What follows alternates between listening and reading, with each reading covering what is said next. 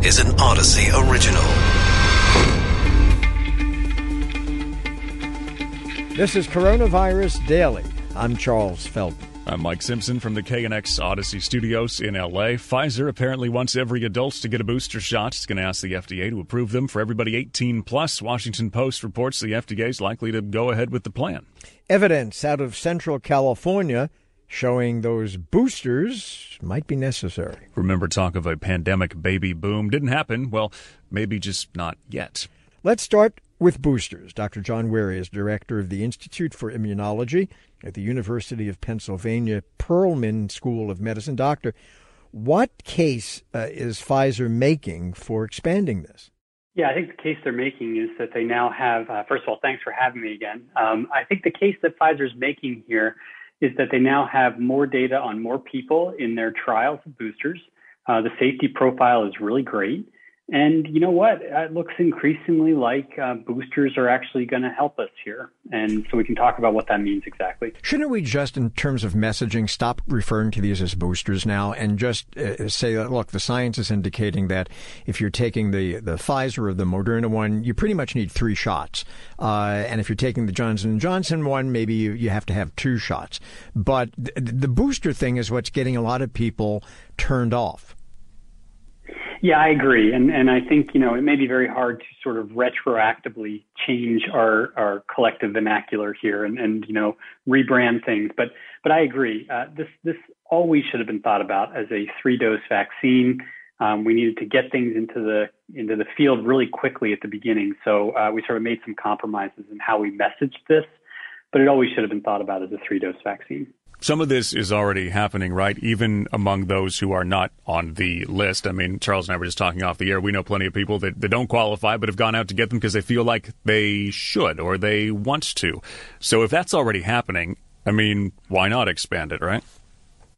You know, I, I think that that's a really important point and is a subtext that many of us are thinking about. So if, if it's happening anyway, you know, there would be benefit to um, to codifying it, making it official, and, and monitoring what's happening there so we can learn from it. Um, as it's happening right now, we're not able to learn from it as easily. We don't capture those events the same way, um, and, and can't really study what the benefit is, what the um, you know unknown risks are. And, and I should just say, as an aside, the risks are very low here. The, the, these booster doses or third doses are extremely safe, uh, as safe, if not safer, than the first two doses. Now it's still, of course, early in the game for these third. Uh, let's just call it the third, the third dose. Uh, we shall change the wording. Yes, here. we we will start that that initiative here. Hashtag three doses.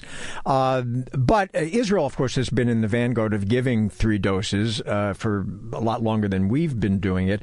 Is there any evidence uh, of so-called breakthrough? Another term I hate. breakthrough infections for people who have had three doses. Yeah, the data is still out there on this. Um, uh, my expectation is yes, there will be. We will see, and I, and I don't like the term either, but we will see infections in people who are vaccinated, especially people who are older, people who have compromised immune systems. We will see infections in that population even after three doses. Um, and I think what we'll see is immunity will also wane after the third dose to some extent. But what we really have to accomplish here, we, we have to accomplish getting out of this crisis pandemic phase. This virus is going to be with us for a while. As, as we sort of move towards understanding how to keep this virus at bay, that is, not causing severe disease, not spreading a lot, we're going to see some infections in vaccinated people, but they're going to be mild. You're not going to end up in the hospital. And after a third dose, you're not going to transmit it very much. So these are going to be little burnout infections in a person or a family and then it's not really going to go anywhere from there. Yeah, it comes down to what are we trying to use the vaccines for, which has been the, the argument all along, and maybe neither camp is wrong, but prevent severe disease and death, great, or prevent infections, which is also good, but you can't do that forever, or maybe you have to boost every year.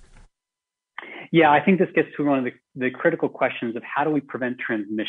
And, you know, there, there are uh, two things here. One, there's the public health thing, right? Keep the hospitals uh, um, clear so that other people with other diseases can get in, so prevent hospitalization and severe disease. Um, and two, prevent spread. Um, that, that's really the key to all of this. The third thing to keep in mind is we need people to get back to their normal lives. right? We don't want to have people quarantined for a week every time they've been exposed to someone who has who has COVID, or you know they get a positive test and now they they can't go to work, or their child does and now they're home from work. We need to get back to um, being able to deal with this like a typical seasonal infection, if that's what it's going to turn out to be. Uh, and these boosters or third doses are really going to help us do that because we're not we're not going to be as much of a risk for spreading it or ending up in the hospital. Dr. John Wherry directs the Institute for Immunology, University of Pennsylvania Perelman School of Medicine. Public health officials in California are getting worried about a possible winter COVID surge. The number of people in the hospital with COVID in California's Central Valley is on the rise. Makes you wonder if this is just the beginning. Dr. Rais Vohra, emergency medicine physician, interim health officer for the Fresno County Department of Public Health. So, doctor, uh, how worried are you? Yeah, you know, I'm quite concerned. Um, here in the Central Valley and in Fresno County specifically, uh, we've been able to vaccinate just over half of our population that's eligible. Uh, it's hovering around 60%. Um, so we still have, you know, out of a million people, we still have hundreds of thousands of people that are not yet vaccinated. And there's a variety of reasons for that. You know, sometimes they have access issues, sometimes they have, um, uh, let's just say, uh, you know, some some uh, political differences uh, with the vaccination push. But nonetheless, you know, regardless of what it is, uh, I'm very worried because these are folks that are quite vulnerable. Aside from from that group, um, there's also a big group of people that just haven't gotten their boosters yet, and I think that that's really important. This is really something that at the national level, I think uh, we've uh, we've stumbled a little bit um, to let people know how important it is to get the boosters. Uh, and I know that there was some debate about who is eligible and who should get them. The bottom line is, you know, if you're in the older or middle age group and you're on the front lines of any public service, uh, whether you're a first responder, a medical professional, uh, you just you're a cashier at a grocery store. If you're seeing a lot of people throughout your day and you haven't had a vaccine in the last six months for COVID, you're really at risk of catching something this winter. So we really need to get people that have already gotten their vaccine to really wake up and say, I need my booster as well. So yeah, I am kind of concerned that we have a big pool of people that are potentially going to get sick this winter. Yeah, what is the hospital situation like now ahead of what you think is going to happen? And, and, did you pretty much think we were in the clear once we got vaccines? I mean, were you expecting some of this, or are you going, oh no, not again? Yeah, you know, I would say my optimism is flagging a little bit. Um, the hospitals remain very impacted. And, you know, the COVID story is just one part of it, right? Because the hospitals have to treat the non COVID illnesses as well. And those really haven't slowed down. Here in Fresno County, we have only seven uh, acute care hospitals. Uh, for a population of a million people. Uh, and some of those hospitals are actually tertiary care hospitals. So we actually accept from other counties in the Central Valley. And all of these facilities are severely impacted. You know, I want to go back, circle back a little bit to what you're saying about uh, the importance uh, for many people, of course, to get uh, boosters. And, you know, as you know, uh, this country, we've screwed up so many things from the day one with the pandemic, and a lot of it had to do with messaging.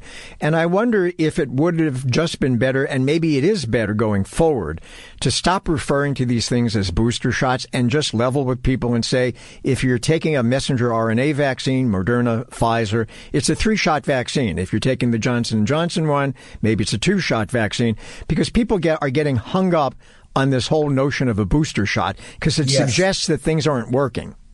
Right. I agree. I mean, hindsight is 2020. You know, we like to say we're building the plane as we're flying it, and that's not a good position to be in. But that's kind of how this pandemic response has been in so many ways. I think the science is unfolding. And the real message that people need to know is that science evolves. And as we get better understanding about what this virus is, how the immune system works, we're going to expect updates from our scientific authorities and that we shouldn't take that to mean that that they didn't know or that they were wrong. It's just that's how science works. Now that we're in a position where we know boosters are necessary, whatever you want to call them, I think we have to act on that information and say, yeah, you know, it looks like this is a three shot vaccine, like you said. Dr. Rais Vohra, emergency medicine physician, Community Regional Medical Center in Fresno, interim health officer for Fresno County. Coming up after a short break, maybe the pandemic baby boom was just delayed. Predictions last year of a pandemic baby boom fell flat. People were apparently in no mood for making babies in the middle of lockdowns and dealing with the stress of job losses. Maybe that's going to change now. Leslie Roots, postdoctoral scholar at the Colorado Fertility Project, University of Colorado. So, Leslie, do you think we're going to get a belated boom? Well, I think that uh, a boom might be overselling it a little bit, but I think that as we exit the worst stages of the pandemic, we are likely to see a little bit of a recovery in births. Those births that people put off, they might um, start deciding to have them. So but, a belated bump instead of a belated boom. That's right. But, but but of course that that that sort of is against the what was the conventional wisdom, which was, as I said, you know, only half jokingly, that when people were sort of stuck at home and they had no place to go, people thought, well, okay, we're going to have a lot of babies out of it. So why did they put it off, and why now? Were they just too afraid to have to bring new people into the world? Well, that could certainly be part of it. Um, I think that that uh, narrative of a boom is a little bit of wishful thinking. Um, anyone who's ever decided to have a kid um, might know that that's not actually it's not actually well we're bored so let's do it um, there's a lot of other factors including um, you know whether you feel economically secure whether you feel that you have the support that you need and a lot of those factors um, were really bad during the pandemic you know sure people were stuck at home um, but people who already had kids suddenly faced having to work from home and care for, for their existing children at the same time. That's not super conducive to, to wanting to add another one right? Um, and another aspect with the pregnancy tests is that um, people don't just buy those when they're trying to have a baby, they, they buy them when they're trying not to.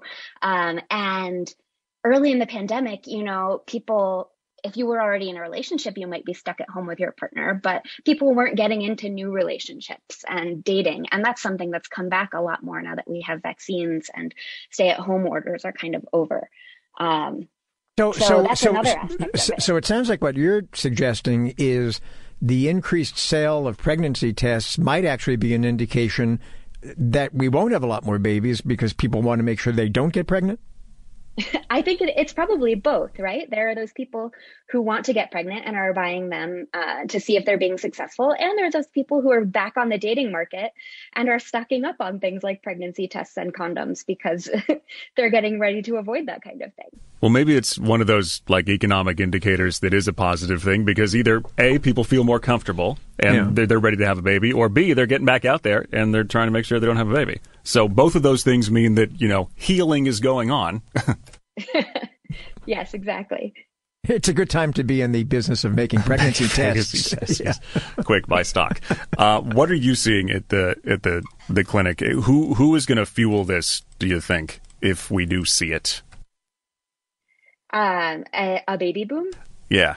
Is it millennials um, that are finally getting married? It's about that time, or or what do you think it is? That's a really good question because birth rates have been on the decline for a long time in the US, and the pandemic just accelerated that. Um, certainly, some of the suggestions we're seeing are that it's older millennials, people who are um, in already in their 30s and have put off having kids. You know, they came of age during the recession and didn't have kids as early as uh, previous generations. And those are the people who are now saying, oh, you know, the clock is ticking for me and it's really time to we're down to the wire on whether I'm going to do this or not. Are, are, there differences based on not just age demographic, but but uh, racial, ethnic demographics? Um, sure, there are differences in racial and ethnic um, birth patterns. Um, white women tend to have babies later um, than women of color. I think that with the pandemic, we don't really we don't have great data on that yet. But um, as we would expect the pandemic hit um, lower socioeconomic groups harder and thus was probably more likely to affect their birth rates more. You were saying a minute ago about the clock ticking. How much of a push and pull is that for, for people who, who want to have kids? Because nowadays, you know, you, you can wait longer, and people do, but still, you really only have so much time. Yeah, that's absolutely true. And um, we have seen over the past few decades in the US um, a large increase in uh, births that are uh, come about with assisted reproductive t- technologies. Um, that's still a minority of births, but it is becoming more prominent as we're seeing millennials delay their births more. All right, that is uh, Leslie Root, postdoctoral scholar, the Colorado Fertility Project at the University of Colorado Boulder. Leslie, thanks for talking to us. The U.S. now welcoming back foreign visitors who want to vacation and see the sights the country has to offer.